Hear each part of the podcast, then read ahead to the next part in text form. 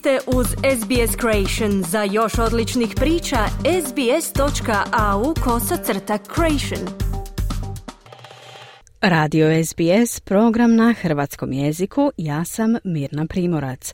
Okrećemo se sada hrvatskim temama, te vam donosimo tjedni pregled vijesti izbivanja u Hrvatskoj po izboru naše suradnice iz Zagreba, Klare Kovačić.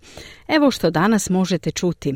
Ulazak arapskog kapitala u Hrvatsku izazvao potres u državi i gospodarstvu.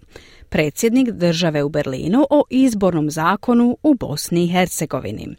Dinamov oproštaj s Europom praćen punom blagajnom. U muzeju Novog vala rekviziti junaka jednog razdoblja. Osoba tjedna Ivan Vidaković. O naglascima tjedna s Klarom sam razgovarala malo prije početka našeg programa. Dobro jutro, Klara. Dobro jutro. Što se dogodilo da je suvlasnik Fortenova grupe bivšeg Agrokora postao Saif Al-Kedbi iz Ujedinjenih Arapskih Emirata? Ruski Sberbank, vlasnik 43,4% Fortenove, arapskom poslovnom čovjeku, direktoru ureda prijestolonasljednika Dubaja i investitoru u Velikoj Britaniji – prodao je svoje vlasništvo bez znanja Fortenova grupe i bez znanja vlade.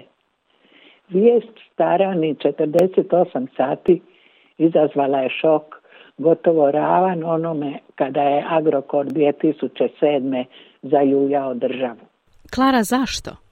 Jučerašnje naslovnice javljaju u upitnoj prodaji, ponajprije zbog toga što Sberbank nije mogao dobiti dozvolu za prodaju.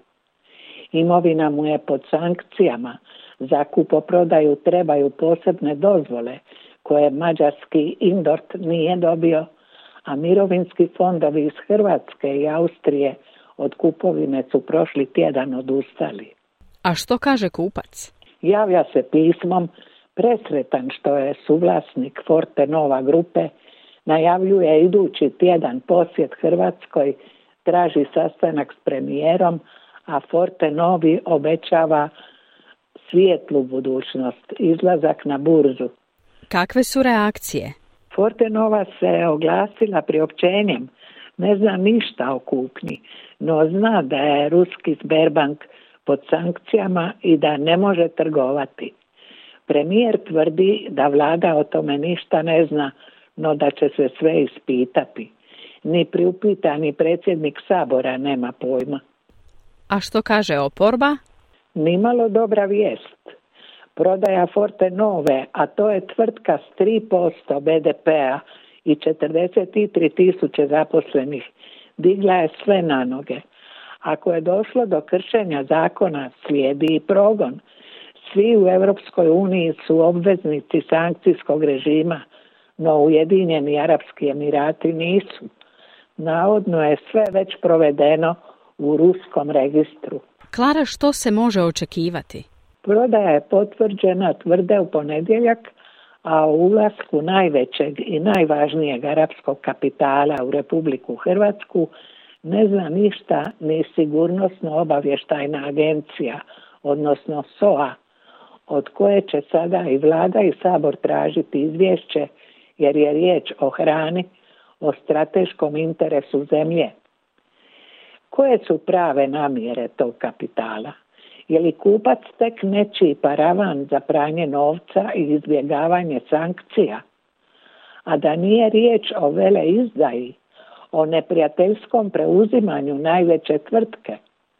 Sve su to pitanja izrečena u Saboru. Na redu su ustajanstvenog investitora i državne institucije.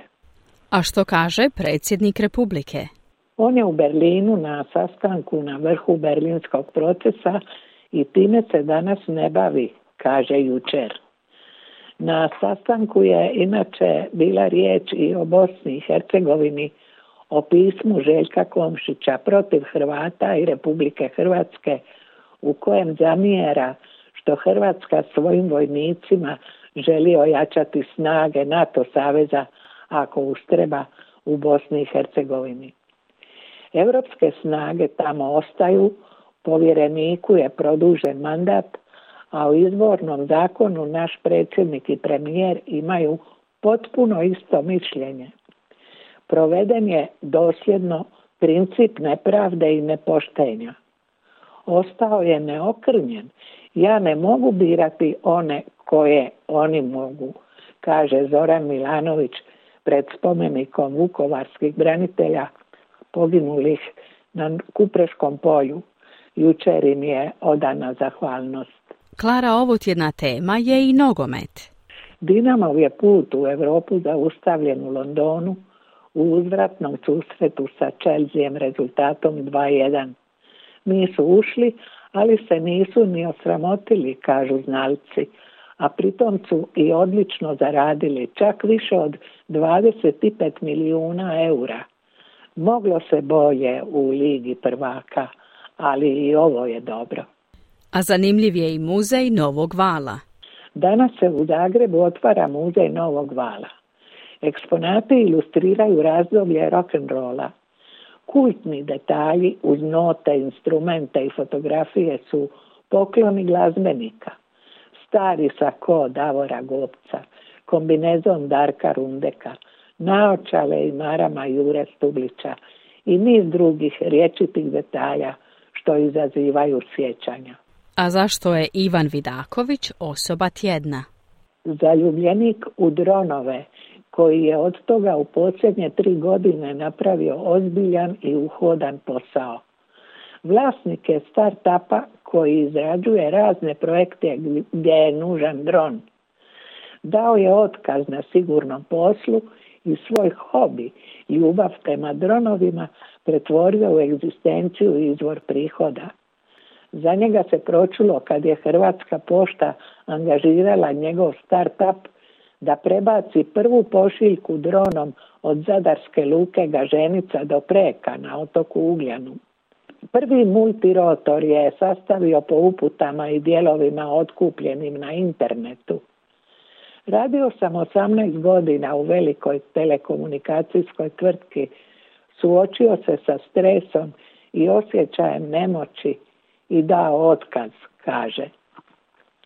Hexaworks je osnovao da bi se bavio filmskom i videoprodukcijom koja uključuje dron, kaže 40-godišnji osjećanin Ivan Vidaković. Nije snimatelj, već pilot drona, a snimatelj je Ivica Vranjić.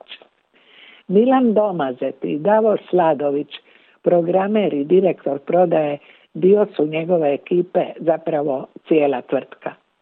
Osnovana je prvenstveno kao tvrtka specijalizirana za usluge snimanja trase plinovoda s kontrolom propuštanja. Dron leti iznad plinovoda i uz pomoć lasera provjerava ima li negdje curenja metana.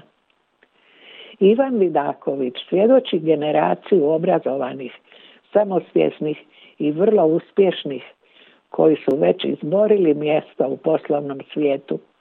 Pioniri su nove tehnologije. Čestitamo. Klara, hvala i lijep pozdrav. Hvala vama.